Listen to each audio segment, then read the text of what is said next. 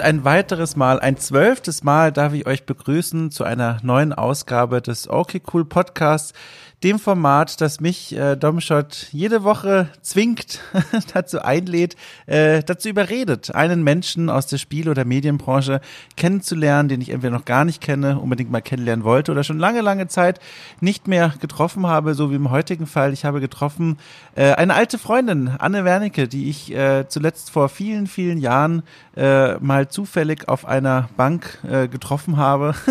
Und äh, daraus hat sich äh, jetzt für die heutige Folge ein, wie ich ich finde, wunderbares Gespräch entwickelt, das sich um eine ganze Vielzahl an Themen gedreht hat. Bevor ich zu den Themen komme, kurz ein, zwei Worte zu Anne. Wer nämlich gar nicht weiß, wer sie ist, ähm, die ist mittlerweile schon seit, boah, ich sage jetzt einfach mal so fünf, sechs, sieben, acht Jahren in der Medienbranche und vor allem auch Spielebranche unterwegs. Sie hat ein Volontariat bei Game One gemacht. Sie war oder sie ist immer noch präsent am Rande des Rocket Beans Universums. Sie ist heute Podcasterin bei Insert Moin, ein Gaming-Podcast, den wir äh, auch durchaus kennen können. Den gibt es ja auch gefühlt schon sehr, sehr, sehr lange. Nicht nur gefühlt, sogar, sogar auf dem Blatt Papier. Den gibt's wirklich schon lange. Mm, sie hat als Moderatorin gearbeitet bei Inside PlayStation, das ein, ein, ein YouTube-Format oder ein YouTube-Kanal vielmehr von Sony und PlayStation.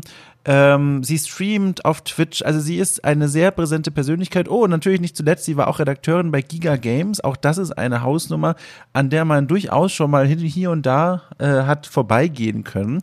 Und sie hatte ich heute äh, zu Gast in der heutigen Folge und wir haben über einen ganzen Blumenkorb an Themen gesprochen. Also es war wirklich ein extrem großer Blumenkorb und vor allem mit sehr unterschiedlichen Blümchen, Blümchen und, äh, und, und, und Früchtchen darin. Oh Gott, oh Gott.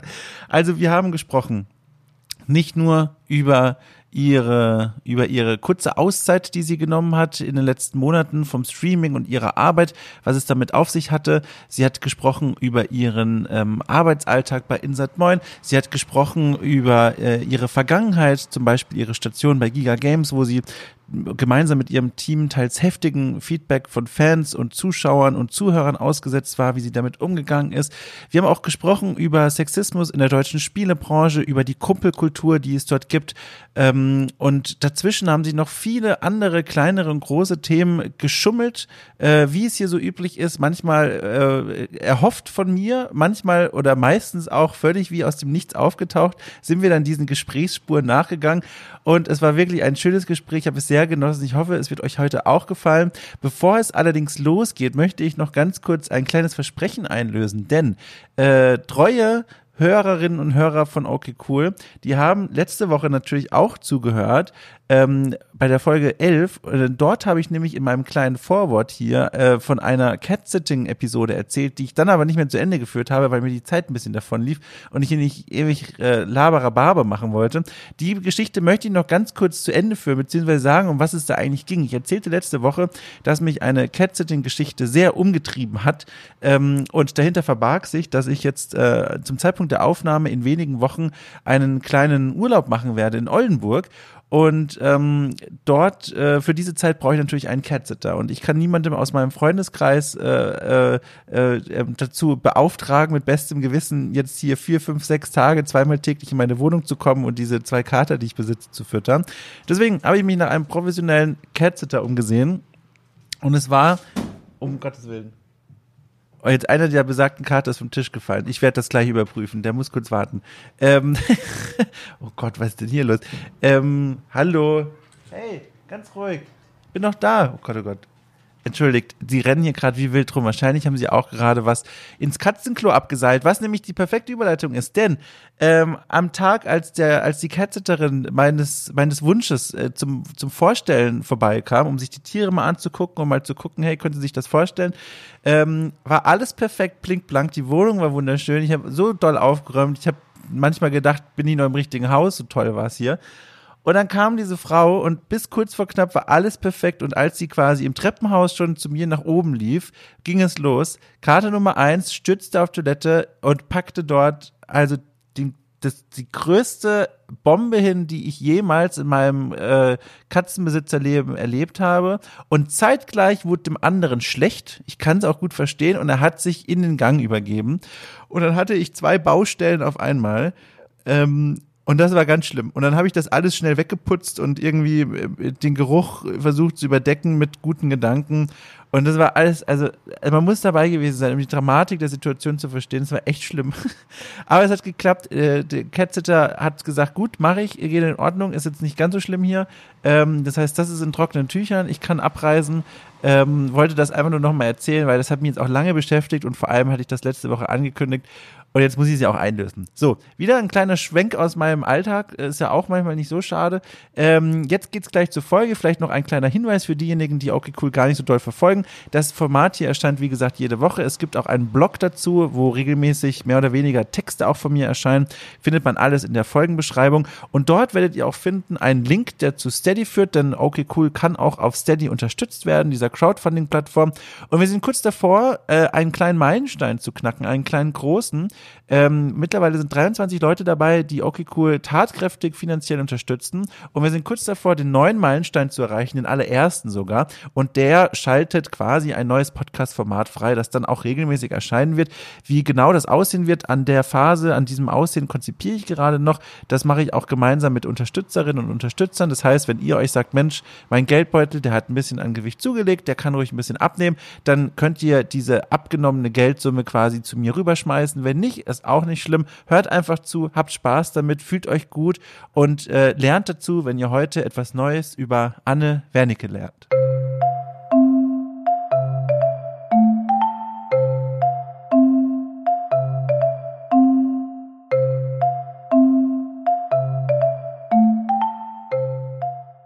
Ich bin überrascht gewesen, dass wir am, am, am frühen Nachmittag schon miteinander sprechen, weil ich habe nämlich eigentlich damit gerechnet, dass du ja jetzt quasi als festangestellte Podcasterin auf gar keinen Fall zu den normalen Arbeitszeiten Zeit haben wirst. Was hat es denn damit auf sich? Wieso passte denn das so gut jetzt in deinen Nachmittag rein?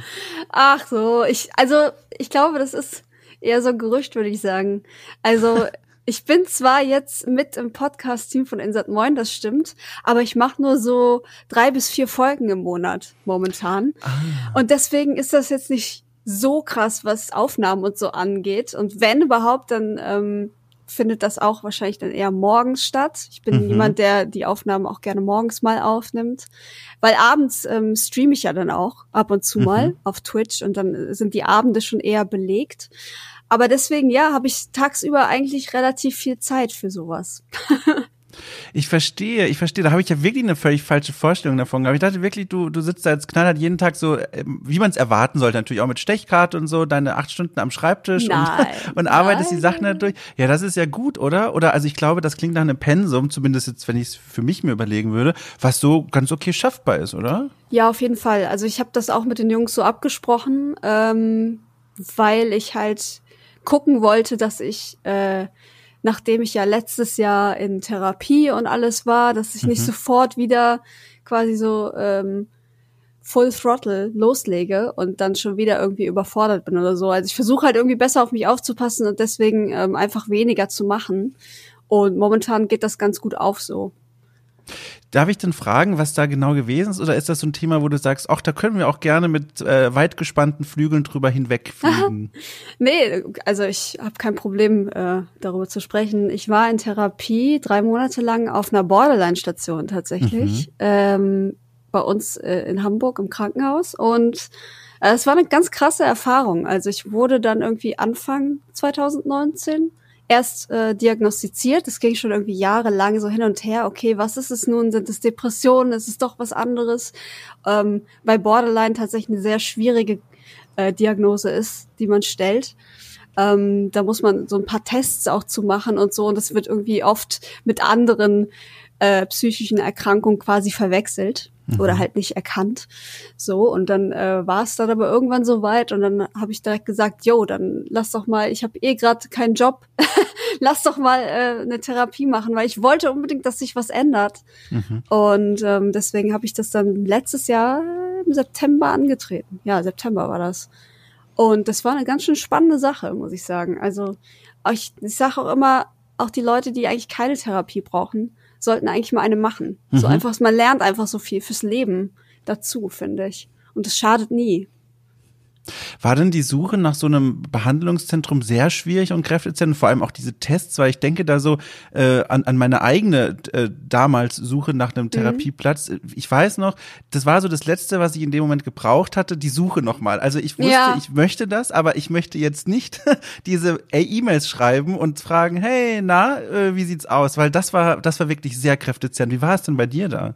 Ja, das äh, kann ich nachvollziehen. Also bei, bei so Langzeittherapien ist es ja immer so, dass wo man einmal die Woche oder zweimal die Woche hingeht, ne, dass man da alle möglichen Leute abklappern muss. Du musst ja auch gucken, mhm. haben die, nehmen die Patienten auf, die äh, gesetzlich versichert sind und solche Späße. Und dann gibt's immer ewig lange Wartezeiten. Ähm, bei einer stationären Therapie, so wie ich das jetzt erlebt habe, ging das ganz anders. Also ich war ja schon sowieso im Krankenhaus meines Vertrauens, mhm. wo ich quasi immer hingehe, wenn irgendwas ist. Und ähm, die haben halt eine sehr, sehr große psychiatrische Abteilung. Wie gesagt, halt auch extra verschiedene Stationen für verschiedene Krankheitsbilder.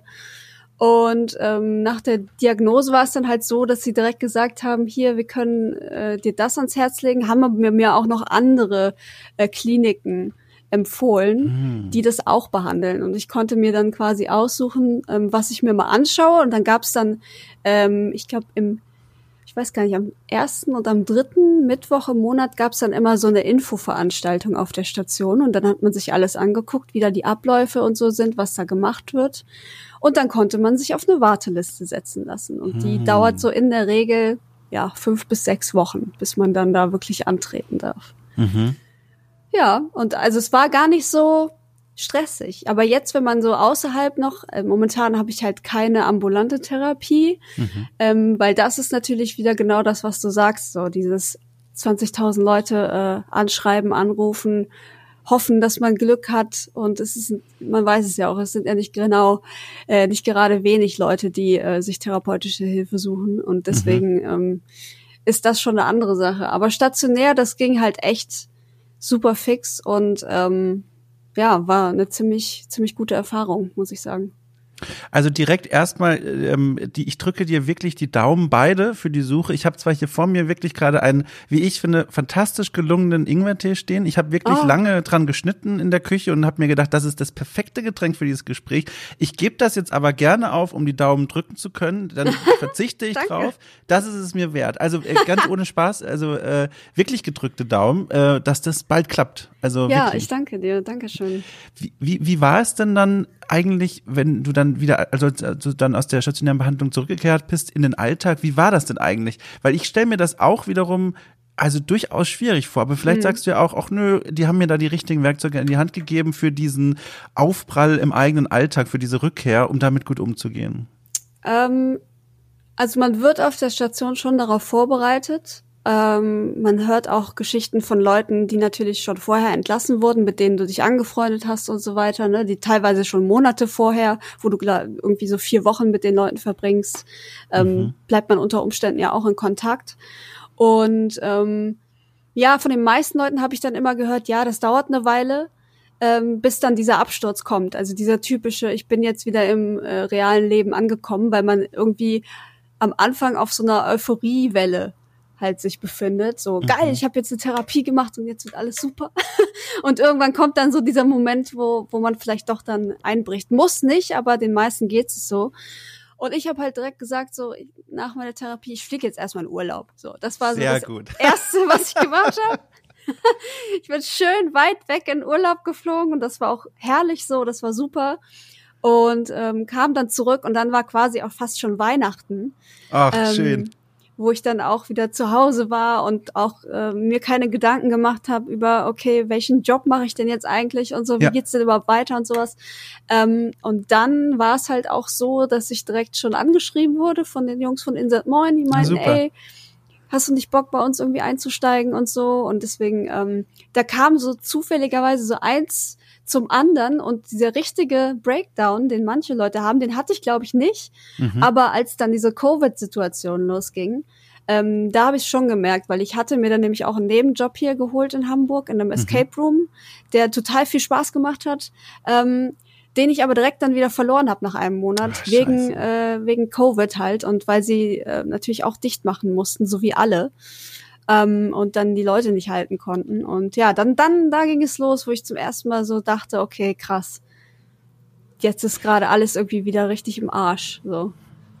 Aber so wie, wie das klingt, wie du darüber erzählst, ähm, würdest du schon Menschen, die jetzt vielleicht gerade vor den Empfangsgeräten sitzen und äh, sich überlegen, ach, vielleicht wäre ich jetzt auch mal in einer Situation, wo ich mir sowas überlegen sollte. Das klingt durchaus nach einer Erfahrung, die du sagen würdest, es hat sich schon gelohnt, diese stationäre Behandlung auf sich zu nehmen und äh, dass man dort auch zum Glück auch vorbereitet wird auf die Rückkehr wieder zurück ins Leben. Weil ich glaube, das ist ja auch für viele Menschen so eine Angst dann, sich zu überlegen, vielleicht geht's mir dort gut, aber was passiert, wenn ich wieder weggehe?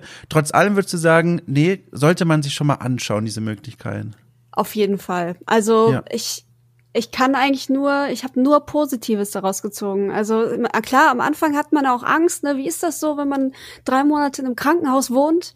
Ähm, was passiert dann eigentlich mit dem Rest der Welt und so weiter? Und, und vielleicht hat man auch irgendwie einen Arbeitgeber noch, der ähm, erstmal überzeugt werden muss oder mhm. so oder was weiß ich, ne? Also man kann ja in verschiedensten Lebenssituationen stecken ähm, zum Beispiel, wenn man Kinder hat, was macht man drei Monate mit den Kids? Mhm. Äh, gibt es da noch einen anderen Elternteil? Gibt es da Großeltern, die aufpassen können oder so? Also es, ist, es gibt natürlich viele Hürden und ähm, vielleicht auch viele innerliche Hürden. Aber all, all die Erfahrungen, die ich gemacht habe, die waren durchweg positiv. Also nicht nur, dass ich ähm, total tolle Menschen dort kennengelernt habe, sowohl Personal als auch halt Patienten, die auch da waren. Ach, ähm, als auch halt die, die ganzen Sachen, die man dort gelernt hat und dass man vielleicht auch ähm, voneinander lernt bei so Sachen wie Gruppentherapie. Also da gibt's ja dann viel Gruppentherapie. Ähm, wo man dann zusammensitzt und bestimmte Dinge halt bespricht und bestimmte Themen. Dann gibt's einzelne Therapie, dann gibt es Sporttherapie. Ganz viele verschiedene Dinge kann man sich dann auch zum Teil selber zusammenstellen. Es gibt ganz viele Angebote dann auf diesen Stationen, was man den Tag über so machen kann. Und ansonsten war es wirklich sehr viel Freizeit auch, sehr viel irgendwie in, in Richtung ähm, Achtsamkeit und Meditation und solche mhm. Sachen.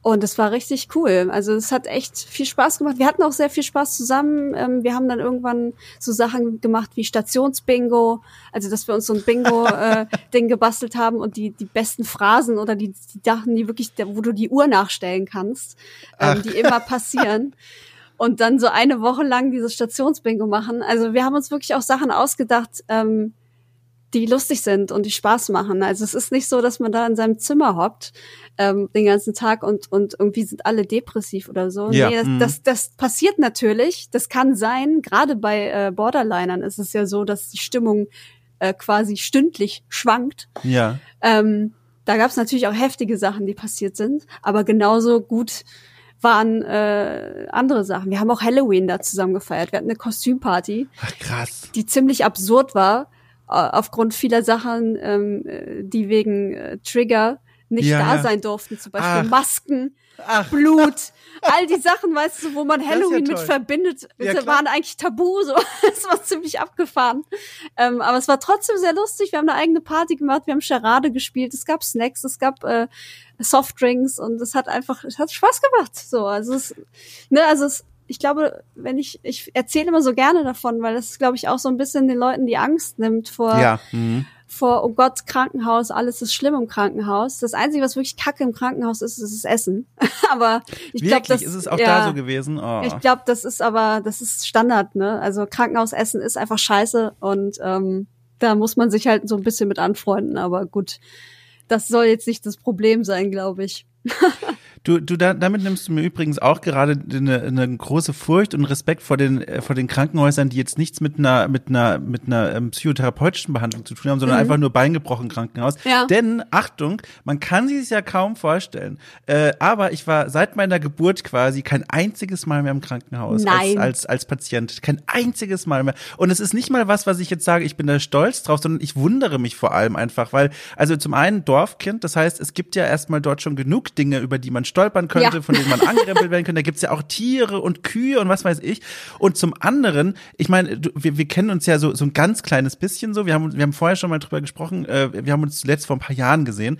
Aber ähm, ich bin ja jetzt auch nicht der, der, oder lass mich anders sagen, ich bin ein bisschen tollpatschig und auch da sollte man erwarten, dass ich durchaus mal mich schwer verletze einfach so, aber noch nie. Und die Angst wächst vor dem Krankenhaus mit jedem Jahr, in dem ich nicht dort gewesen bin als Patient. Und das jetzt mal so von dir zu hören, gut, das Essen, das blende ich jetzt mal aus, aus, aber das, das nimmt mir tatsächlich auch so ein bisschen diese, diese Furcht davor. Ja, das glaube ich. Krass. Also, ja, ich bin auch selten tatsächlich in einem Krankenhaus gewesen in meinem Leben, aber ja.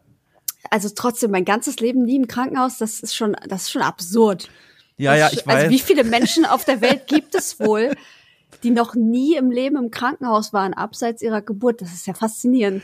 Du, ich habe mich auch letztens tatsächlich mal auf meine Couch gesetzt, einfach für mich alleine und habe mal kurz wirklich, also was heißt kurz, das waren bestimmt zehn Minuten und das ist ganz schön lang für sowas, nachgedacht, ob es nicht doch mal das gab und ich habe das verdrängt oder so, weil ich das ganz schlimm fand. Aber ich, also wirklich, es war noch nie. Aber schön, ich meine, wir wollen es ja nicht darauf beschwören, das wäre ja, natürlich jetzt der Knaller, wenn jetzt Scheiß, heute in einer Woche die nächste Folge. Ja, genau. wenn das wäre natürlich der Knaller. Ja, war cool. Und vor allem auch cool, als du dann da wieder raus rausgekommen bist und quasi in deinem normalen Alltag angekommen bist, dass dann dort direkt diese schöne Nachricht von Insert Moins, äh, Insert Moin Leuten auf dich wartete. So ein Glück braucht man auch manchmal. Ich ja. habe auch tatsächlich, es erinnert mich sehr daran, ähm, es war jetzt vor zwei Tagen zum Zeitpunkt der Aufnahme, da stand ich hier in der Küche und habe, keine Ahnung, Nudeln gekocht oder was, öffne einfach so, wie man es halt manchmal macht, ohne wirklichen Grund, meine E-Mail-App äh, auf dem Handy und lese und bekomme plötzlich einen Auftrag rein von einem Auftraggeber, den ich nie auf dem Schirm hatte, zu einem Thema, das ich nie auf dem Schirm hatte, aber wo ich mir dachte, oh mein Gott, das ist ja fantastisch. Und oh. das muss es manchmal auch geben, ne? Also ja. so manchmal so, wenn von außen die Hasenpfote quasi kommt, das ist, tut echt gut, wenn es auch mal passiert. Ja, voll. Ja, ich, ich feiere es auch jedes Mal, wenn irgendwas Geiles passiert, weil ich immer, ich habe so ein, ich habe, ich finde, ich habe immer so ein pessimistisches Mindset, mhm. so und und und, und äh, sehe als mehrheitlich eigentlich die schlechten Dinge, die so passieren. Und wenn dann mal so eine richtig gute Sache passiert, dann feiere ich das umso mehr, weil ich denke so, ja, yes, endlich mal wieder, endlich gibt, kommt was Cooles, worüber man sich freuen kann und so. Und deswegen, also ich, ja, ich verstehe das gut. da kann ich dir direkt und Leute, die jetzt hier bei diesem Podcast schon ein paar Mal zugehört haben, werden es jetzt schon ahnen, was passieren wird. Da kann ich dir jetzt einen kleinen Tipp rüberschieben, den oh. mir die Katjana Gerz vor zwei Folgen empfohlen hat. Okay. Und zwar, äh, vielleicht ist, kennst du das auch schon längst, aber ich sag's trotzdem mal. Und zwar ein, ein Danke-Tagebuch. Ähm, das ist ja sehr selbst erklärt, dass man einmal pro Tag sich hinsetzt und so vielleicht fünf Dinge aufschreibt, für die man dankbar ist. Mhm. Und da geht es auch um ganz kleine Dinge. Also so, ich habe heute keinen Sonnenbrand bekommen oder meine Haare sahen heute fantastisch aus, habe ich mir auch schon mal reingeschrieben. Oder irgendwie, keine Ahnung, heute habe ich einen richtig geilen Ingwertee gemacht. Solche Dinge. Und ich habe das jetzt auch einfach mal gemacht. Und es, es hilft tatsächlich, vor allem wenn man es dann nochmal so rückblickend durchliest, dann merkt man auch an diesen schlechten Tagen, huch, also es ist ja vielleicht viel im Argen, aber nicht alles. Und ich glaube, ja. das ist so eine wertvolle Erkenntnis. Also das heißt, wenn du es noch nicht schon selbst gemacht hast von mir, kriegst du die Empfehlung. Vielleicht taugt es dir auch gar nichts, aber jetzt hast du mal davon gehört, falls du es noch nicht kanntest. Das ist sehr lustig, dass du das erwähnst, weil ich habe ja ähm, vor ein paar Monaten angefangen mit so einem Bullet Journal. Weißt du, was ein Bullet Journal oh, ist? Oh ja, klar. Ja. ja, genau. Und da ist, ja, da ist ja quasi auch so ein Dankbarkeitslog, gehört ja quasi mit dazu. Ja. Also man hat ja ganz verschiedene Sachen, die man in so ein Bullet Journal machen kann, abseits von einem üblichen Kalender, wo man Termine einträgt. Ähm, track ich zum Beispiel auch meinen Schlaf. Also mm. wie lange ich letzte Nacht geschlafen habe, von wann bis wann ich geschlafen habe und solche Sachen. Meine Stimmung natürlich auch, was natürlich für mich dann sehr wichtig ist. Und so kann man das eigentlich quasi mit allem machen. Und dann gibt es da auch so ein, ähm, so ein Dankbarkeitslog. Zwar nicht bei mir jeden Tag, aber ich glaube, es ist schon sinnvoll, das jeden Tag zu machen, weil wie gesagt, dann hat man halt vor Augen, ne, was eigentlich alles so Schönes den Tag über passiert. Ja. Ähm, eine lustige Sache, die wir auch in der Therapie gemacht haben, tatsächlich einmal als Wochenaufgabe war, dass wir ähm, so trockene Erbsen in einer einer Hosentasche hatten. Also ich weiß gar nicht, mhm. so 10 oder 15 trockene Erbsen. Und jedes Mal, wenn am Tag was Gutes passiert, müssen wir eine Erbse ähm, von der einen in die andere Hosentasche tun. Ah. Und am Ende des Tages guckst du dir halt an, wie viele Erbsen du in deiner guten Hosentasche hast. das ist ja ähm, toll. Und dann gibt einem das auch so ein ähnliches Gefühl, sag ich mal, dass man sieht, okay, das, hier sind heute vier gute Dinge passiert. So. Und ja. Das, ne, also das war auch so ein Therapieding, was wir da äh, gemacht und gelernt haben. Und ähm, ja, es gibt so kleine Tricks, es gibt so kleine schöne Sachen, die man machen kann, um, um da so ein bisschen ähm, mehr in die Realität wieder zu kommen und ja, nicht, ja, nicht dieses äh, ganze Schwarzdenken und so die ganze Zeit zu haben. Und das Schöne ist, ich glaube, auch viele, die jetzt da vielleicht zuhören werden, werden sich denken, ja, aber ähm, vielleicht ist ja in meinem Leben wirklich gerade einfach alles schlecht. Und ich glaube, diesen Gedanken werden auch nicht wenig Leute haben, die vielleicht auch gerade an einem Tiefpunkt sind. Aber was mir diese, diese Lektion, dieses Danke-Ding beigebracht hat, ist, du findest eigentlich immer irgendwas, was gerade zumindest halbwegs gut gelaufen ist. Mhm. Es geht nur darum, dass man weiß oder dass man so in sich geht, dass man die Dinge auch findet. Weil, wie gesagt, es reichen auch vollkommen die kleinen Dinge. Und, und das ist auch sowas, was einem das beibringt, dass man eben nicht nur auf diese riesengroßen grandiosen Erfolge achtet, sondern dass man wirklich so diese Dinge im Alltag sucht oder auch einfach nur, man guckt aus dem Fenster raus und sieht einen Vogel vorbeifliegen. Das findet man schön. Auch das ist was, was auf diese Liste gehören würde. Ja. Und ich glaube, das sollte man mal wagen. Also ich glaube, das, das kann ich so auch in die Welt hinaus empfehlen. Ja, total. Gerade jetzt äh, in so, in so Corona-Zeiten, wo man vielleicht auch irgendwie einen Verlust erlitten hat oder mhm. seinen Job verloren hat oder was weiß ich, was nicht alles passieren kann. Gerade in solchen Zeiten ist es halt wirklich essentiell wichtig, dass man, dass man sich Sachen auch beibehält, die einem Spaß machen und die einem auch zeigen, ähm, dass man noch Spaß empfindet und dass es noch gute Sachen gibt, ähm, was total wichtig ist. Auch gerade in dieser Lockdown-Phase, die wir ja hatten. Mhm sich selber zu beschäftigen oder die, die Fähigkeit haben, sich selber beschäftigen zu können, ja. ist auch ganz wichtig. Das haben ja auch viele Leute nicht, die dann irgendwie die Wände hochgehen, weil sie alleine zu Hause sitzen und äh, weiß ich nicht, nicht wissen, was sie machen sollen. Äh, das blieb mir zum Glück erspart. Ich weiß immer, was ich machen kann. Das ist ganz gut. Ja, Einzelkind, gut. ich habe es gelernt. so merkt man das dann. ja, genau. Ich musste mich mit mir selbst beschäftigen als Kind und deswegen alles gut. Ich weiß, wie das geht. Aber ja, ja, es ist schon, ähm, es ist schon äh, teilweise sehr heftig und, und stressig in solchen Situationen. Deswegen, solche Sachen sind wirklich ganz, ganz toll, wenn man die mal so ein bisschen verfolgt, dann auch wirklich. Ich will noch mal kurz zu diesem Schlüsselmoment, den ich jetzt irgendwie als Außenstehender so empfinde, zurück, als du diese Nachricht von Insat Moin bekommen hast, dass ja. es da eine Möglichkeit gibt. Wie, wie hast du dich gefühlt, als du gelesen hast, oder ich meine, du kennst die ja, als du dann mhm. auf dem Schirm hattest, da geht's um Podcasten. Ist Podcast ein Format für dich, wo du sagst, Mensch, das ist der Pool voller warmem Wasser, in den ich nur zu gerne springe? Oder sagst du, ach du liebe Zeit, das ist eine Autobahn, über die ich jetzt hier blind laufen muss? Wie, wie ist das für dich? Also eigentlich habe ich mich total gefreut, weil mhm. Podcasts, glaube ich, extrem mein Format sind. Ich rede gerne und viel. Deswegen es äh, bietet sich ein Podcast schon mal an. Ich rede vor allem sehr, sehr gerne über Videospiele, was wir ja dann auch tun bei Insert Moin. Ne? Mhm. Ähm, das passt also schon mal super zusammen und ich habe mich geehrt gefühlt, dass sie mich fragen von all den coolen Menschen, die es so in der äh, Games-Branche gibt. Ähm, das war auf jeden Fall gegeben. Aber ich hatte natürlich, und das ist hat auch so ein bisschen ähm, mit, mit äh, ich glaube, so eine Einstellungssache zu tun, ich hatte sofort Angst, dass ich ähm, irgendwie Ansprüchen nicht gerecht werde mhm, oder mhm. dass ich mich wieder überfordern könnte oder so. Also das war, das war mit der sofort der zweite Gedanke, den ich hatte. Und ähm, Manu meinte dann auch so, ja, du kannst ja noch mal drüber nachdenken und so. Wir, hier ist auf jeden Fall das Angebot, wir würden uns freuen. Und ähm, dann habe ich halt auch ähm, mit ein paar Freunden drüber gesprochen und die meinten auch so, ey, ganz ehrlich, probier's doch einfach aus, was soll schiefgehen? So, es ist mhm. doch eigentlich, du hast doch Bock drauf, es ist eine gute Möglichkeit. Ähm, mach das doch einfach. Und dann kannst du ja mit denen irgendwie vereinbaren, wie du es handhaben möchtest. Die sagen ja auch bestimmt nichts dagegen. Die sind ja auch alle super. Und genauso war es dann auch. Dann habe ich gesagt, ja, ich mach mit. Und dann haben wir halt gesagt, okay, ähm, ich äh, kann halt so und so viel leisten momentan. Mhm. Und alle waren damit einverstanden. Und jetzt ist es so und jetzt ist es eigentlich ganz gut so, wie es läuft. wie, wie war es denn dann so von außen in so eine, in so eine, in so eine jahrelang schon gewachsene und sich auch stabilisierte Community so reinzugehen? Weil, ich meine, in St. Moin, wer sich da so ein bisschen umhört, vor allem in der Spielebranche, das Ding gibt's ja gefühlt schon seit 25 Jahren, aber gehört so, glaube ich, so von, von dem, was ich so wahrnehme, zu den ältesten oder auch zu den bekanntesten äh, Spiele-Podcasts, die es da draußen so gibt. Mhm. Und dementsprechend groß und, und das klingt immer so, so doof, aber so eingeschworen ist ja auch die Community drumherum. Die kennen sich alle untereinander, die sprechen miteinander. Mittlerweile gibt es auch einen großen Discord-Channel, also ja. riesengroßen.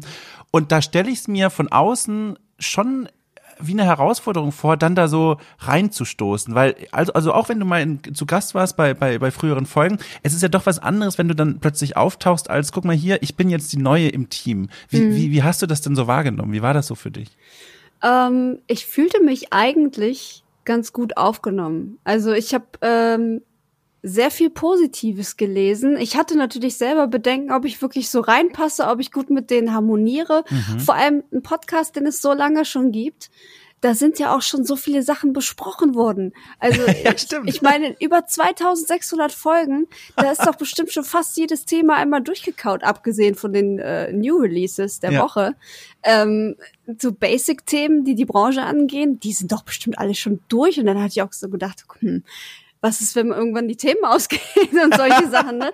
Also das sind so Sachen, worüber man sich dann Gedanken macht. Aber ähm, ich habe dann so meine ersten, ich glaube, meine erste Folge war direkt eine Preview zu Final Fantasy VII, mhm. um, gemixt mit einer Preview zu ähm, Trials of Mana, weil ich zu diesen zwei Events äh, quasi mm. gleichzeitig, das war noch, das war noch vor Corona, als man noch Wahnsinn. zu Events gehen konnte. Wahnsinn. Ja. Wahnsinn. So, die habe ich dann zusammengepackt an dem Podcast und der kam äh, erstaunlich gut an.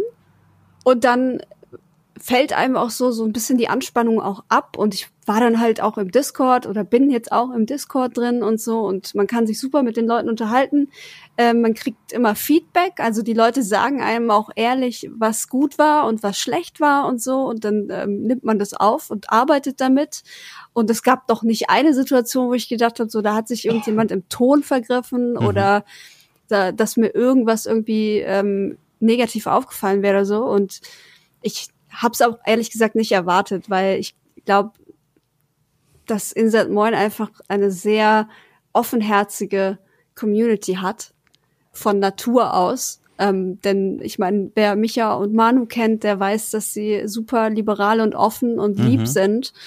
Und ähm, Leute, die da nicht hinpassen, würden sich das auch nicht anhören. Von daher ähm, war ich mir schon relativ sicher, dass ich da genau richtig bin. Und äh, ja, so ist es dann auch. Und Jetzt habe ich irgendwie eine SpongeBob-Folge gemacht, weil dieses ähm, äh, Remaster ah, ja, rauskam. Ja, mhm. und da habe ich selber schon in, in den Discord geschrieben, dass ich damit nicht so zufrieden bin. Ah. Ähm, mit meiner moderativen Leistung, die ich da erbracht habe, quasi. Mhm. Und weißt du, dann, dann bin ich aber auch proaktiv und sag das direkt so.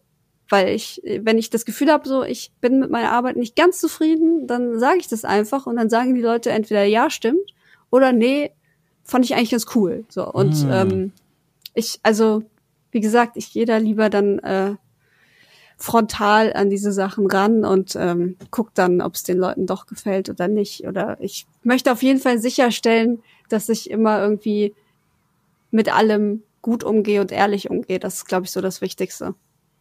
Ja, das ist, glaube ich, eine, eine sehr gute Motivation und auch übrigens ein Tipp, den ich mir selber gerne mitnehme, dieses, dass man proaktiv schon direkt in einen Raum hineinstellt bei solchen Folgen, wie man dazu steht. Ich mache ja mittlerweile auch viel als als Freiberufler für Auf ein Bier, für The Pot und mhm. da habe ich auch die Erfahrung gemacht, so je mehr ich für die mache und das ist ja auch schon seit zwei Jahren oder so, wo ich bei denen bin, ähm, desto mehr und und regelmäßiger bekomme ich von allen Seiten Feedback rein und bisher ist das auch immer sehr ungefragt. also das klingt jetzt so doof, aber du, du kennst es ja selber. Man hat ja so seine Kanäle, auf denen man, auf denen man existiert, also so ja. Twitter und Discord und E-Mail gibt's natürlich und Facebook. Und was jetzt passiert ist, so vor allem in den letzten Monaten, ähm, dass quasi eigentlich fast jeden Tag kommt eine Nachricht rein von jemandem, der eine Folge gehört hat, manchmal auch ältere Folgen und dann dazu seine Meinung schreibt. Und oft sind das ganz nette Sachen, manchmal sind es auch natürlich ein paar Sachen, wo man sagt, ja, fand ich nicht so gut. Aber unabhängig davon war das erstmal, mit dem ich jetzt so lernen musste, zurechtzukommen, weil das ist ja ganz viel Feedback, das dir dann ständig quasi ja. wie so ein YouTube-Kommentarbereich, der quasi dich umgibt, überall,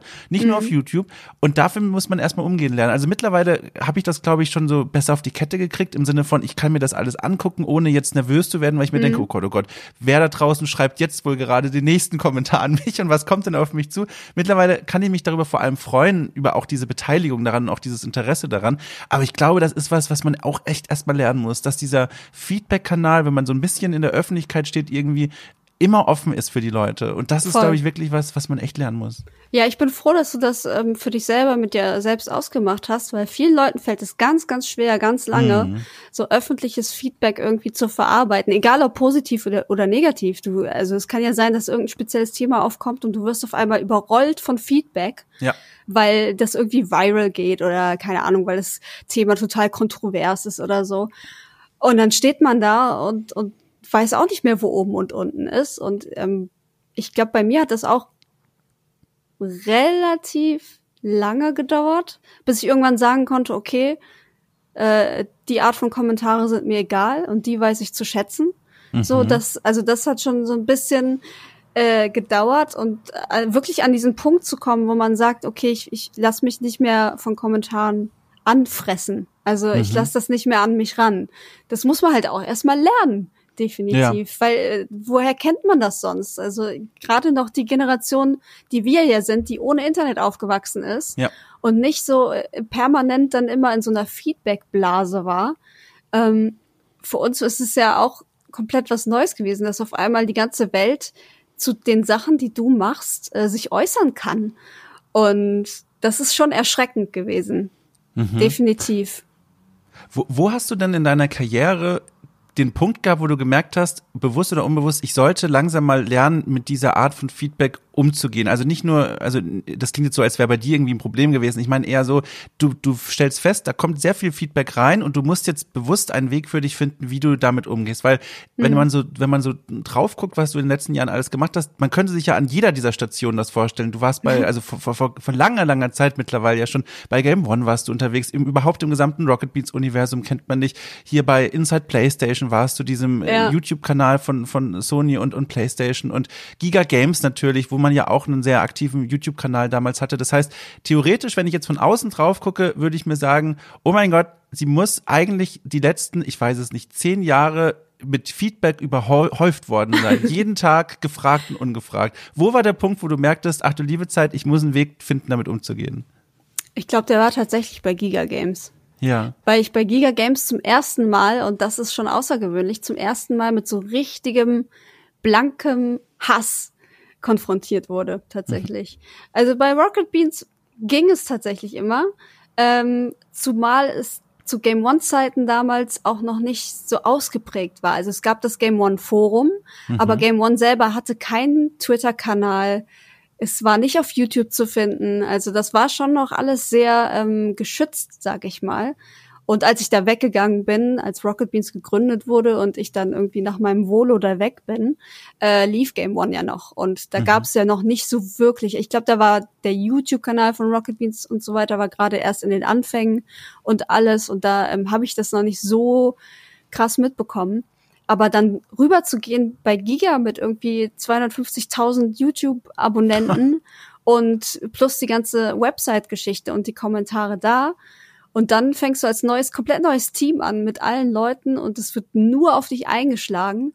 Äh, das war schon echt, das war mhm. schon echt hart. Und da habe ich aber dann auch ganz schnell gemerkt, so, okay, das ist, das äh, ist nicht gut, wenn du dir das von morgens bis abends reinziehst und dir irgendwie äh, selber noch Vorwürfe am Ende des Tages machst und vielleicht am Ende sogar noch drüber nachdenkst, hat diese Person vielleicht auch recht mit dem, mhm. was sie über meine Arbeit oder über mein Aussehen, über was auch immer sagt. So, also das, solche Sachen kann man dann halt auch zerdenken.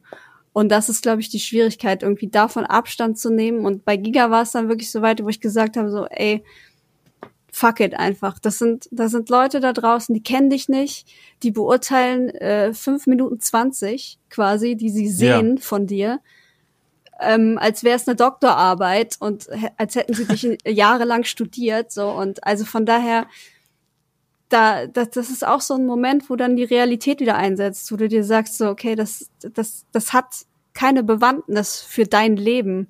Du bist an dem Punkt, wo du bist, weil du dafür gearbeitet hast, weil du es dir erarbeitet hast und weil du Bock auf deinen Job hast und lass dir das nicht von irgendwelchen Leuten im Internet kaputt reden.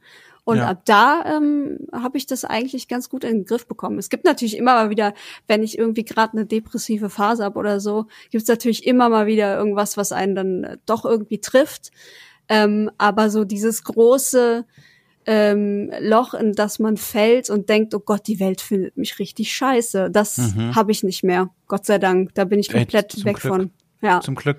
Vor allem bei den Videos damals, da waren ja auch teilweise Videos dabei, die waren auch, also wirklich persönlich, davon abgesehen, dass ihr auch so eine regelmäßige Feedbackrunde hatte, in der ihr auch mhm. viel von euch selbst so erzählt habt. Ich erinnere mich an ein Video, da hast du deinen Arbeitstag so ein bisschen ja. skizziert und gefilmt. Und ich meine, da warst du mit der Kamera auch in deiner Wohnung und quasi ja. die Leute hast du mitgenommen in deine Wohnung. Und ich meine, viel privater geht's ja eigentlich gar nicht mehr.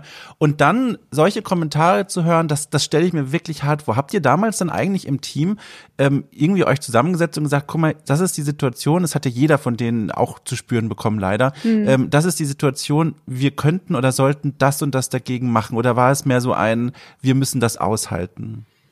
Oh, ich glaube, wir haben schon diskutiert, ähm, ob wir, weiß ich nicht, Leute bannen, die Kommentare mhm. ausschalten, solche Sachen. Aber ich glaube, wir hatten uns dann geeinigt, ähm, dass man es einfach dann so lässt, wie es ist und äh, damit umgeht und beziehungsweise im Team darüber spricht, wenn es irgendwie Probleme gibt oder so. Ähm, aber dass man einfach Kommentare Kommentare sein lässt so wie es auch eigentlich am vernünftigsten ist. Weil ich glaube, also erstens Kommentare komplett ausstellen halte ich immer für schwierig.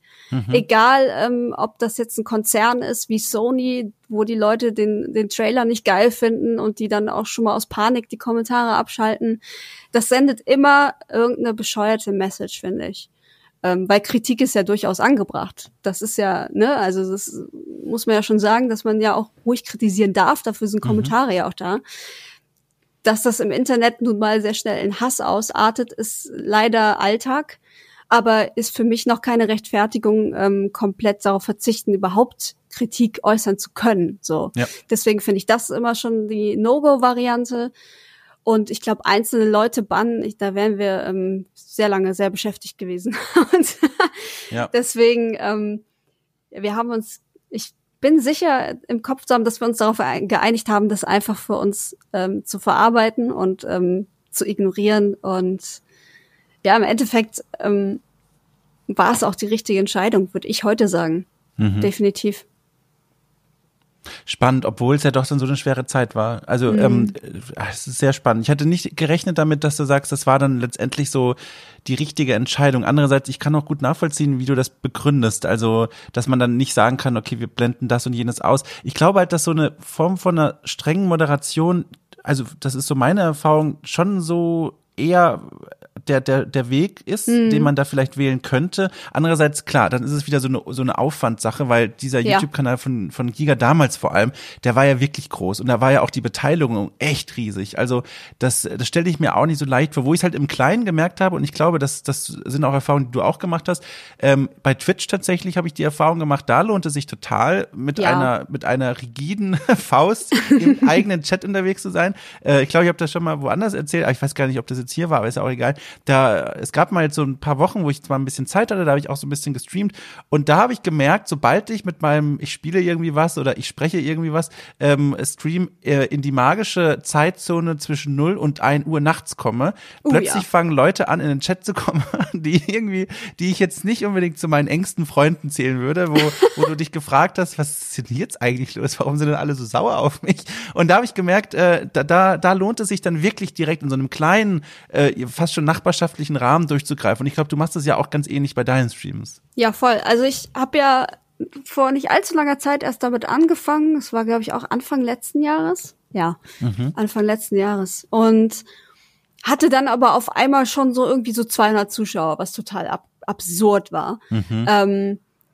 hab dann aber ähm, meinen Kollegen von Inside PlayStation, den Kolja, ähm, so ein bisschen an meiner Seite gehabt, weil der schon seit Jahren gestreamt hat und auch schon sich auskannte mit Twitch und so weiter. Und ähm, der hat dann auch erstmal die äh, Moderationsfunktion da übernommen, ähm, bis ich dann irgendwie ja Wochen, Monate gestreamt hatte und dann auch selber in der Community Leute auserwählt habe, die das dann machen weil sie ähm, erstens sowieso in jedem Stream anwesend waren und zweitens mhm. halt auch total nette Menschen einfach, die schon sowieso darauf geachtet haben, dass alles ruhig ist, dass keine Idioten kommen und äh, irgendwen beleidigen und ähm, ja, dann gibt man den Mod-Status halt weiter an Leute, wo man glaubt, dass sie das ähm, verantwortlich übernehmen können. Und das war jetzt bisher immer der Fall. Und das ist auch wirklich so, dass wenn mal irgendein Dulli kommt und irgendwas Dummes sagt, ähm, dass wir den sofort halt irgendwie sperren. Weil da gibt's keine Diskussion. Es gibt klare Regeln, die ich festgelegt habe für meinen Kanal. Und wer die nicht einhält, der hat halt auch keine Daseinsberechtigung bei mhm. uns. So wird es, also ich finde es ähm, durchaus legitim so. Ich meine, man schließt keinen aus, wenn man sagt, hey, wenn du dich an diese und diese und diese Regeln hältst, bist du herzlich willkommen. So. Mhm. Aber sobald ähm, dann irgendeine Äußerung kommt in Richtung, weiß ich nicht, Sexismus, Rassismus, irgendwas, wo ich ganz klar sage, das möchte ich bei mir nicht haben, mhm. ähm, nehme ich mir das Recht raus, die Person einfach rauszuwerfen. Und ich finde, das ist ähm, eine logische Geschichte und es ist gut, dass man das so machen kann, definitiv. Fällt es dir, wenn ich fragen darf, eigentlich leicht, dich dann da bei diesen Streams vor die Kamera zu setzen? Weil von all dem, wenn ich jetzt uns quasi selbst so zuhöre, was wir jetzt so besprochen haben, könnte man, könnte ich mir ja denken, das ist ja eigentlich jetzt nicht unbedingt eine Situation, in die man sich jetzt unbedingt wieder stützen möchte, nachdem man quasi zehn Jahre lang auf allen möglichen äh, äh, Plattformen bei größeren YouTube-Kanälen und bei dem so verwandt ist, quasi immer Feedback bekommen hat, auch viel, was sich ans Äußerliche richtet und so. Macht es dir dann so viel Spaß, dass du gesagt hast, ach nö, komm, vor, da setze ich mich jetzt trotzdem davor oder, oder war der erste Gang quasi vor die Kamera doch ein schwererer? Mm, nee, es fiel mir eigentlich immer leicht. Ach, ich weiß cool. auch nicht, es ist von Anfang an so gewesen. Also, ich, also wenn ich jetzt heute die ersten Videos überhaupt angucke vor mir, dann denke ich auch, oh Gott. Weil ich natürlich überhaupt keine Ahnung von gar nichts hatte. Aber ich hab, war schon immer sehr interessiert daran und wollte immer wissen, okay, wie ist das so, wie funktioniert das so? Mhm. Ähm, bin ich da vielleicht gut drin? Kann ich das? Und ähm, deswegen, ich hatte eigentlich vor der Kamera immer Spaß. Ich finde es ja. eigentlich immer cool, vor der Kamera zu sein und irgendwie mit äh, Live-Publikum zu interagieren, aber auch Videos ganz normal aufzunehmen, wie ich das ja dann auch ähm, meistens beruflich gemacht habe. Mhm. Was ich ganz, ganz schwer finde, sind äh, so Bühnengeschichten, Live-Bühnengeschichten, wo wirklich Publikum auch vor dir steht. Oh. Das ist für mich eine ganz andere Nummer. Das finde ich war immer das denn zuletzt bei dir? Hm, ich würde sagen Gamescom. Also jedes Jahr auf ah, der ja, Gamescom klar. stand ich auf irgendeiner Bühne und es ist immer, ich, also ich weiß nicht, es ist einfach unangenehm. Ja ich, ich meine es nicht böse den Leuten gegenüber, die da stehen und zugucken, aber es ist einfach, ich finde es total unangenehm, wenn alle auf dich starren. Ja. Ne, dieses, ja. die hören natürlich zu und gucken, was ganz normal ist, aber ich finde es immer irgendwie creepy. Also ich habe tatsächlich, ich habe tatsächlich jetzt erst mal kurz gedacht, äh, jetzt kommt irgendwie das große Theaterkapitel in deinem Leben, von dem ich noch Aha, gar nichts wusste. Nein. Deswegen da der Bühne habe ich erst dran gedacht. Aber Gamescom, ja, ich weiß sehr gut, was du meinst. Ich habe da jetzt auch, vor allem als ich noch festangestellt war und auch hier und da auf der Gamescom dann beruflich war, hm. stand ich auch für irgendeine Zusammenarbeit oder so mal auf einer Bühne. Und das fand ich auch schwierig, weil vor allem in diesem Gamescom-Ding, wo eh alles so aufgeladen ist mit so einer komischen Energie in der Luft, also so, so, so sehr umtriebig und dann ist es auch sehr stickig und die Leute sind alle so gestresst und hektisch. Ja. Sich dann auf eine Bühne draufzustellen, wo Leute dann zu dir hochgucken, so, so, so, so, so erwartend einfach. Ja. Das fand ich auch sehr unangenehm. Also, äh, gib mir, gib mir eine große Halle, die gemütlich ausgeleuchtet ist. Da sitzen Leute, die haben sich irgendwie, keine Ahnung, Tickets gekauft für Okay Cool Live Abend oder was. Das fände ich geil. Das wäre toll. Aber so Gamescom, wo irgendwie alle äh, hecheln nach dem nächsten Unterhaltungsprogramm und, und dann quasi an dir so vorbeikommen und gucken, was kannst du uns bieten, das fand ich schwierig. Also da habe ich mich ja. nicht wohl gefühlt. Also, nee. Ja, siehst du, da sind wir doch schon mal einer Meinung. Das finde ich nämlich ja. auch. Genau die gleichen äh, Aspekte sind es, die bei mir dann halt auch irgendwie Schweißausbrüche auslösen. Weil wenn man in so einer gemütlichen Runde, zum Beispiel in irgendeiner Podiumsdiskussion oder so ja. sitzt, ist es ja gar kein Problem. Weil man hat ein Thema, man überhält, unterhält sich zusammen mit anderen Menschen über ein Thema, vielleicht auch äh, mit Leuten aus dem Publikum, die dann irgendeine Frage stellen oder so. Aber sobald man da oben steht und einfach nur den Larry macht und irgendwie seinen Programmpunkt darunter rasselt, es ist total unangenehm. Voll. Also ich, ich finde es, ja. Aber gut, das bleibt mir dieses Jahr komplett erspart. Ja, ich ja. weiß nicht, ob ich sagen soll, dankenswerterweise, aber ich, ich bin nicht traurig, nicht auf einer Bühne stehen zu müssen. Aber ja gut, ähm, ich hoffe natürlich, dass es schon wiederkommt. Weil es ist ja auch lustig. Die ganzen Messen und so, die machen ja auch Spaß. So ist es ja nicht, ne? Aber ähm, ja, diese, diese Bühnenpanik bleibt mir dieses Jahr definitiv erspart.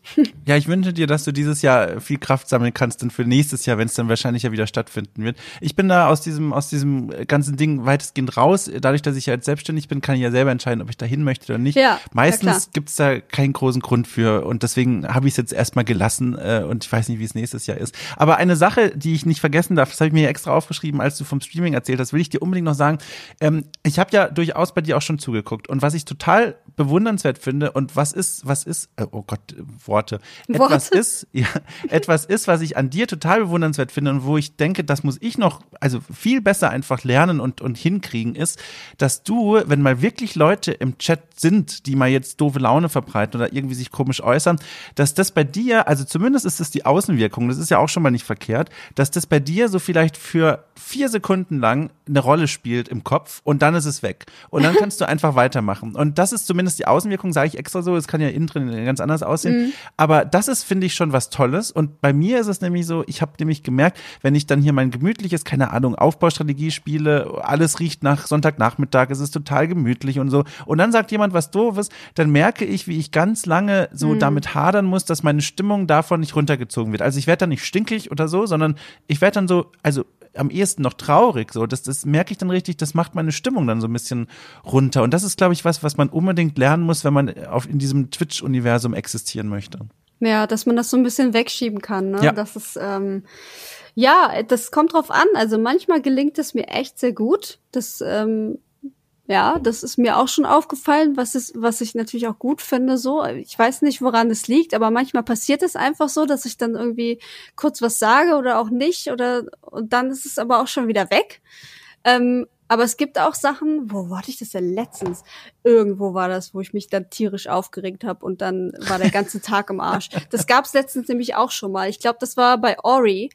Mhm. Da habe ich ähm, Ori und äh, Blind Forest weitergespielt und habe es aber seit über einen Monat nicht mehr gespielt und ähm, war mittendrin und wusste dann gar nichts mehr und kam nicht mehr weiter und habe mich so über mich selber aufgeregt. Ich habe mir quasi meine eigene Laune verdorben in diesem Ach je. Ach, du liebe in Zeit. diesem Stream. Ja, das war dann das war dann leider nicht mehr wirklich zu retten. Ähm, aber das sind Sachen, die passieren, die passieren einfach und dann das nächste Mal wird's besser und selbst wenn diese Sachen passieren, dann ähm, muss man das auch so hinnehmen. Man kann es nicht ändern. Ähm, auch etwas, was man in der Therapie gelernt hat, äh, mhm. radikale Akzeptanz. Es gibt ah. Sachen, die kann man einfach nicht ändern, auch wenn man noch so sehr möchte. Die muss man einfach hinnehmen. Und ich glaube, sowas ist das. Das musst du einfach, das passiert einfach und dann ist es aber auch vorbei und dann geht's weiter. Aber, aber woran erkennt man diese Dinge, die man nicht ändern kann? Weil ich glaube, viele von uns, das behaupte ich jetzt einfach mal, vielleicht stimmt es auch mhm. gar nicht, aber ich glaube, einige Menschen da draußen, die wachsen auf mit so einer gelernten Attitüde, wenn ich möchte, kann ich alles ja. schaffen und wenn ich möchte, kann ich alles erreichen. Und es ist ja im Grunde jetzt, also keine Ahnung, spontan gesagt, glaube ich ja gar nicht erstmal was Schlechtes. Aber wie erkennt man dann die Dinge, von denen man weiß, okay, das muss ich akzeptieren, daran kann man offenbar nicht mehr rütteln? Hm, das ist eine gute Frage. Also ich, ähm, mir gelingt es auch nicht immer, muss ich ganz ehrlich sagen, mir selber dann zu sagen, okay, ich kann das jetzt nicht ändern, weil dann bin ich trotzdem traurig oder mhm. wütend oder was auch immer gerade das Gefühl ist. Aber ähm, es sind einfach so Dinge, die hatten so ganz schlechte Beispiele in der Therapie. Da habe ich, ja. also da muss ich wirklich laut lachen. Ähm, die hatten so Beispiele, die so komplett trocken waren, wie zum Beispiel, äh, ja, mein Kind hat jetzt Krebs und ich kann nicht ändern, dass es sterben wird. Wo ich mir denke, niemand sagt das. Ja, ja. Niemand. Ja. Das ist doch wohl Bullshit.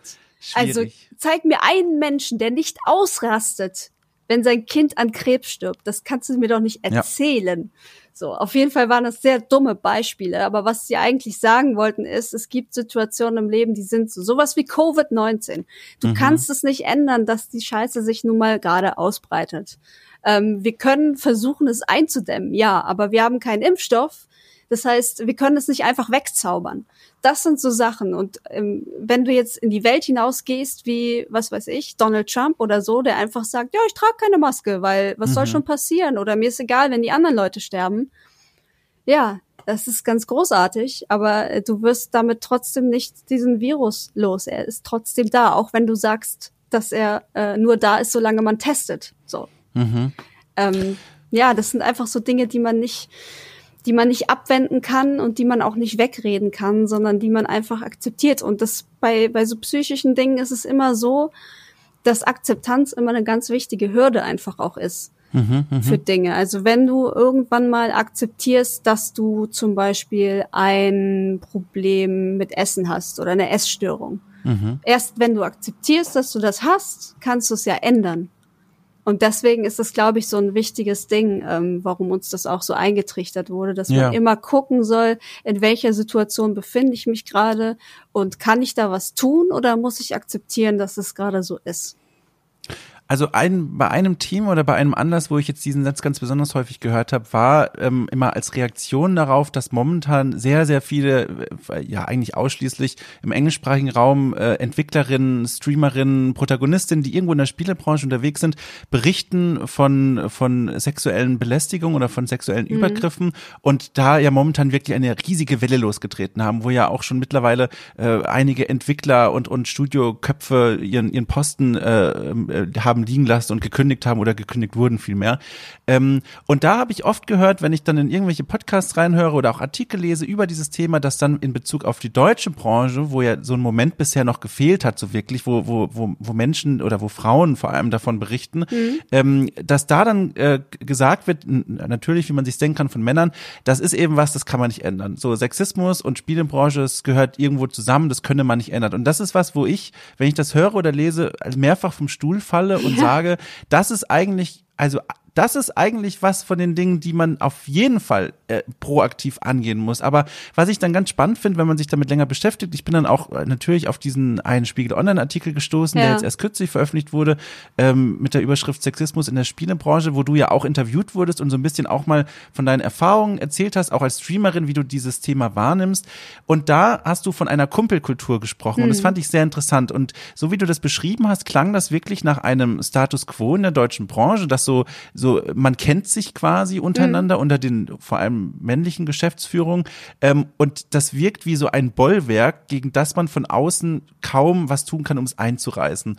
Und da frage ich mich, also das ist jetzt so ein bisschen ins Leere hineingefragt, weil die Frage riesengroß ist und wir heute eh nicht beantworten können. Aber ich frage mich dann so auch aus Hilflosigkeit so ein bisschen, ist das so? Kann man, kann man das nicht, also was könnte man da nicht tun, damit es eben doch eingerissen wird, dieser riesige Wand, dieser riesige Wall dieser Kumpelkultur? Ja, das ist die große Frage tatsächlich. Also genau, ich wurde ja interviewt für diesen Spiegelartikel.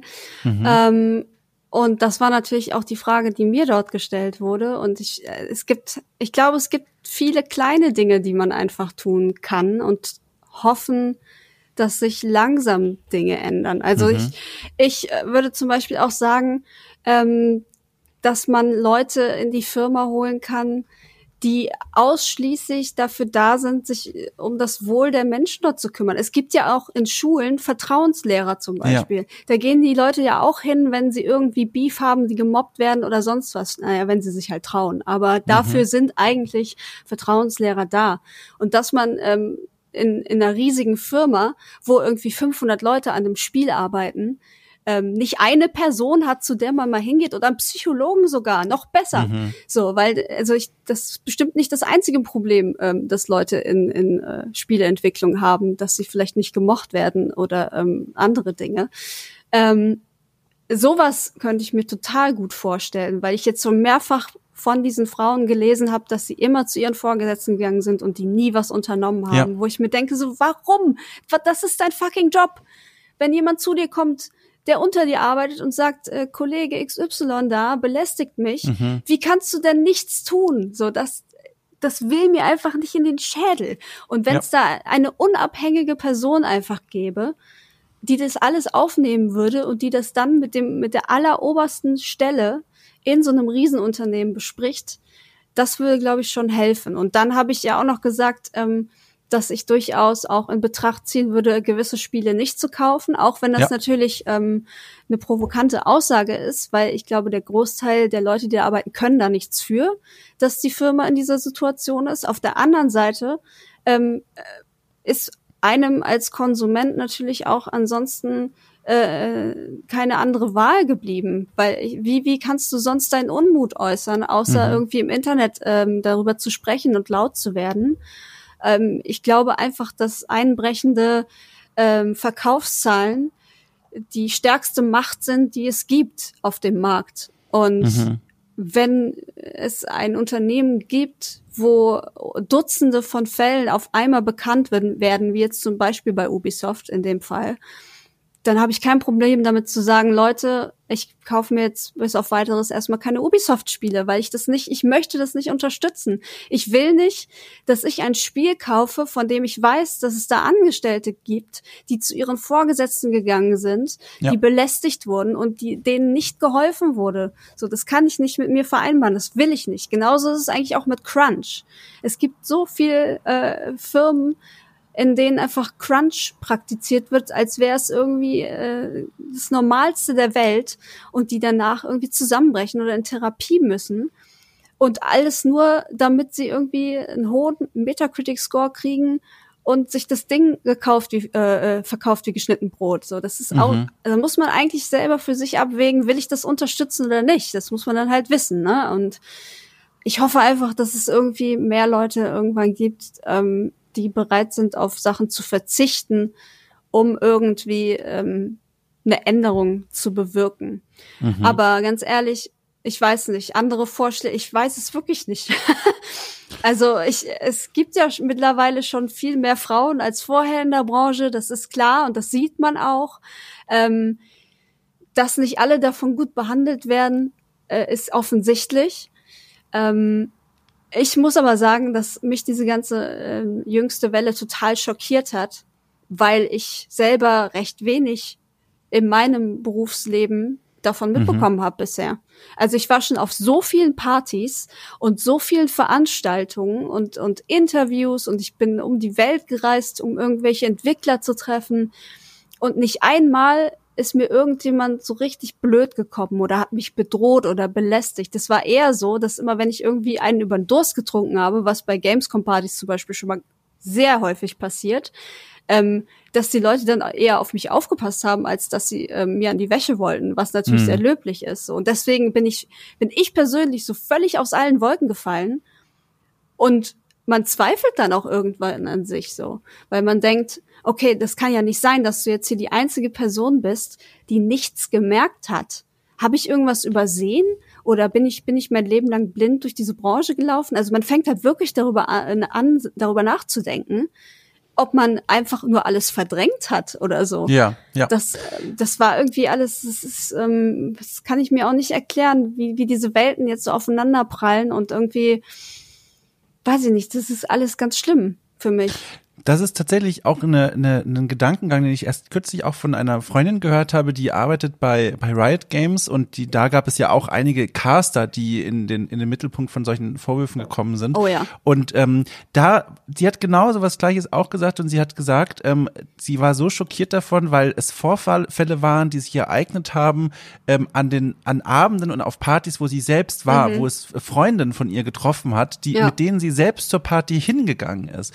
Und das finde ich ich halt, also das, das, das hat sie richtig entgeistert und das zeigt, dass dieses, dass dieser Moment, wo man dann selber als Frau in der Branche sagt, ich habe das selbst noch nie mitbekommen, dass das eher, also dass das im Grunde eigentlich gar nichts sagt, sondern mehr ja. so ein, man hatte selbst richtig, richtig Glück und sich ja. den richtigen Leuten umgeben, aber da draußen scheint es ein Minenfeld an Erfahrungen zu geben, die vor allem in der deutschen Branche bisher einfach noch nicht erzählt wurden. Und das ist, finde ich, ein sehr, sehr, sehr seltsamer Gedanke. Ja, finde ich auch. Ja, wie gesagt, also man fängt an, an, an allem zu zweifeln, was man ähm, irgendwie erlebt hat. Und ich, ich kann mich wirklich nicht glücklich schätzen. Ich müsste mich glücklich schätzen, dass mhm. mir noch nie irgendwas passiert ist und dass meine Freunde großartige Menschen sind. Ähm, aber auf der anderen Seite, ich bin mir sicher, dass es da draußen viele Frauen gibt, die die gegenteilige Erfahrung gemacht haben, auf eben diesen Partys, auf denen ich auch war und oder Veranstaltungen oder mhm. wo auch immer und das das finde ich einfach, das ist so, das das sprengt mein, meine Vorstellungskraft so ein bisschen. Ja. Das sind so zwei Welten, die quasi nebeneinander existieren, von der ich mir wünschen würde, dass es die eine nicht gibt, aber es gibt sie trotzdem, egal ob mhm. ich es mir wünsche oder nicht. So. Ja, das ist irgendwie schwierig. Hast, hast du denn, wenn du da so drauf schaust, für dich eine Erklärung, warum es bisher diese Erzählung aus der deutschen Branche noch nicht gibt, dass da, also zumindest in dem Dunstkreis, den man ja so beobachten kann, mhm. irgendwie auf Twitter oder so, wo ja solche Geschichten häufig dann im, im englischen Sprachraum als erstes geteilt werden, dass sowas bisher einfach noch nicht passiert ist? Also ich meine, man kann sich natürlich erstmal grundlegend denken, klar, äh, ein großer Punkt, der dagegen spricht, ist, man setzt die eigene Karriere aufs Spiel, man bringt sich total mhm. in den Mittelpunkt eines Sturms aus schlimmen Kommentaren auch. All das sind ja schon mal äh, gute Gründe zu sagen, das möchte ich nicht, weil das ja. ist einfach ein Risiko, beruflich wie privat, emotional wie professionell, dem man sich nicht aussetzen möchte. Aber wenn man das quasi mal abhakt und dann mal guckt, so ist es ja schon auffällig, dass bisher quasi die deutsche Branche schweigt dazu. Ja. Hast du da irgendeinen Gedanken dazu, warum das so ist? Ich ehrlich gesagt weiß ich nicht. Ich hoffe einfach, dass weniger generell betroffen sind in ja. Deutschland. Ja. Das wäre die Antwort, die ich mir erhoffen würde, ähm, weil natürlich die amerikanische Branche nochmal drei, vierfach so groß ist, ja, mit allen ja. Outlets, mit allen Entwicklern, die da drüben sitzen und so weiter und so fort. Die gibt's hier natürlich auch, aber ganz ehrlich, ich in den zehn Jahren habe ich, glaube ich, so ziemlich fast jeden in dieser Branche kennengelernt mhm. ähm, und es sind halt wirklich nicht viele Leute. Ähm, und ich denke halt, dass wenn es passiert, dass es eher in der in den neuen Medien, sage ich mal, passiert, sowas wie mhm. ähm, Influencer, YouTuber, Streamer, ähm, dass sie viel mehr betroffen sind, weil ich glaube, das sind vornehmlich Menschen, die von 0 auf 100 ähm, auf einmal alles bekommen, was sie sich erträumt haben. Mhm. Und ich glaube, das ähm, steigt vielen gerade jungen Männern zu Kopf irgendwann und lässt sie auch ähm, durchaus ihre Hemmungen verlieren. Und ich mhm. glaube, dass das ein viel größeres Sammelbecken für solche Sachen sein könnte als Redakteur XY oder Spieleentwickler XY. Ähm, was ja auch die äh, Jasmin, die auch in dem Spieleartikel, äh, Spiegelartikel dabei war, auch gesagt hat, dass es bei ihr so war, dass ein großer YouTuber schon mal auf sie zugekommen ist und solche mhm. Angebote gemacht hat und so. Ähm, ich will jetzt nicht sagen, dass diese YouTube-Influencer-Schiene äh, irgendwie weiß ich nicht, verdorben oder shady ist oder sonst mhm. irgendwas. Aber ich glaube einfach, dass es so rein psychologisch das größere Potenzial für solche Sachen hat, weil, wie gesagt, eben sich in dieser Szene Leben ganz, ganz schnell verändern, von 0 auf 100. Ähm, Leute in Kreise geraten, die sie nie kannten, Summen an Geld ausgeben, die sie nie gewagt haben auszugeben. Mhm. Ähm, ich glaube, das ist dann nochmal ein ganz anderes Umfeld und dass da auch ganz andere Sachen einfach passieren, automatisch. Ähm, ich hoffe einfach, ich hoffe einfach für alle da draußen, denen sowas passiert ist, dass sie irgendwann den Mut haben, das zu erzählen. Mhm. Ähm, ich wüsste nicht, wie ich es handhaben würde, wenn mir sowas passiert. Ich, ich würde von mir selber hoffen, dass ich es sofort erzählen würde. Ähm, andererseits hast du ja auch schon genug Dinge gesagt, die einem dann durch den Kopf gehen, wie ich finde nie wieder einen Job in der Branche und was ist, wenn mhm. mir keiner glaubt, solche Sachen. Ähm, die sprechen natürlich dagegen, aber ich hoffe einfach, dass diese Frauen sich bewusst sind, dass sie durchaus auch Unterstützung erfahren wenn sie diese Sachen publik machen, was jetzt auch natürlich ähm, in den aktuellen Fällen der Fall ist. Ähm, es gibt ja eine ganze Reihe von Menschen, die da jetzt hinter diesen Frauen stehen und die ähm, sozusagen auch mit offenen Armen empfangen und sagen, hier, wir, wir haben, halten dir den Rücken frei, wir glauben dir, ähm, wir bringen das Ganze voran, wir äh, schmeißen die Leute raus, wir bringen die vor Gericht und so weiter und so fort. Ähm, deswegen, also ich hoffe einfach, dass Sachen, die passiert sind, sich aufklären werden, weil Leute den Mut haben, darüber zu sprechen. Und des Weiteren hoffe ich einfach, dass die deutsche Branche vielleicht um einiges anständiger ist als die amerikanische. Mhm. Ja, also vielen Dank, dass du deine Gedanken dazu geteilt hast. Dem, dem will ich auch gar nichts hinzufügen. Äh, ich, es ist ein, ein schweres Thema, mit ja. dem ich dich jetzt eigentlich gar nicht aus der Tür abschließend rausschicken würde. Deswegen lass mich doch einfach nochmal sagen, ich habe weiterhin den Tee nicht getrunken, wie ich es oh. angekündigt habe. Die Daumen, also die, ich muss auch gestehen, dazwischen waren die Daumen kurzzeitig entspannt, sie waren nicht durchgängig gedrückt, aber ich habe mich wirklich reingehängt, weil ich wünsche dir äh, wirklich, liebe Anne, ganz viel, also wirklich so viel Glück und Erfolg für, für die nächsten Jahre, ähm, dass, dass, dass die Erfahrungen, die jetzt quasi vor dir liegen, äh, ausschließlich gute sind ähm, weil äh, ich finde, es wird Zeit dafür. Oh, es wird einfach danke. Zeit dafür. Das ist super lieb, Dankeschön. ja, auch Mensch, ah, also ich, ich, ach, das, das tat sehr gut. Das war schön, sich mal wieder ja. mit dir auszutauschen. Wir haben ja im Vorgespräch drüber gesprochen, kann ich ja ganz kurz äh, nach draußen noch werfen, ähm, damit die Leute auch ein bisschen Kontext haben. Ähm, zuletzt haben wir uns äh, vor ein paar Jahren irgendwo hier in Berlin in Friedrichshain auf einer Holzbank quasi in einem kleinen Grüppchen gesehen. Ja. Und äh, das war auch kein äh, zwölf-Stunden-Gespräch. Also deswegen äh, freue ich mich jetzt nach so langer Zeit mich mal wieder, dass ich mich mit dir zusammensetzen konnte. Und es war, es war sehr spannender Einblick in dein Leben und was dich gerade so bewegt. Also vielen Dank auch für diese Offenheit. Und ich glaube, die Leute draußen, die werden jetzt auch dem Kopf nicken und sagen, Mensch, das tat gut, das war gut. Schön. Danke, ja. ey, super gerne. Ich komme äh, gerne wieder, wenn du zu bestimmten Sachen sprechen möchtest. Oh, ähm, schön. Deswegen danke für die Einladung. Ich fand's auch ganz toll. ja, toll, oh, das freut mich. Ja, dann würde ich sagen, dann halte ich dir jetzt die Tür auf und, und geleite dich quasi nach draußen. Okay. Und äh, äh, vielleicht hören wir uns ja bald hier wieder. Man weiß es ja nicht. Ne? Ja, es könnte passieren. Gut. Dann äh, vielen Dank dir, Anne, und äh, auf Wiedersehen. Alles klar, macht's gut. Tschüss.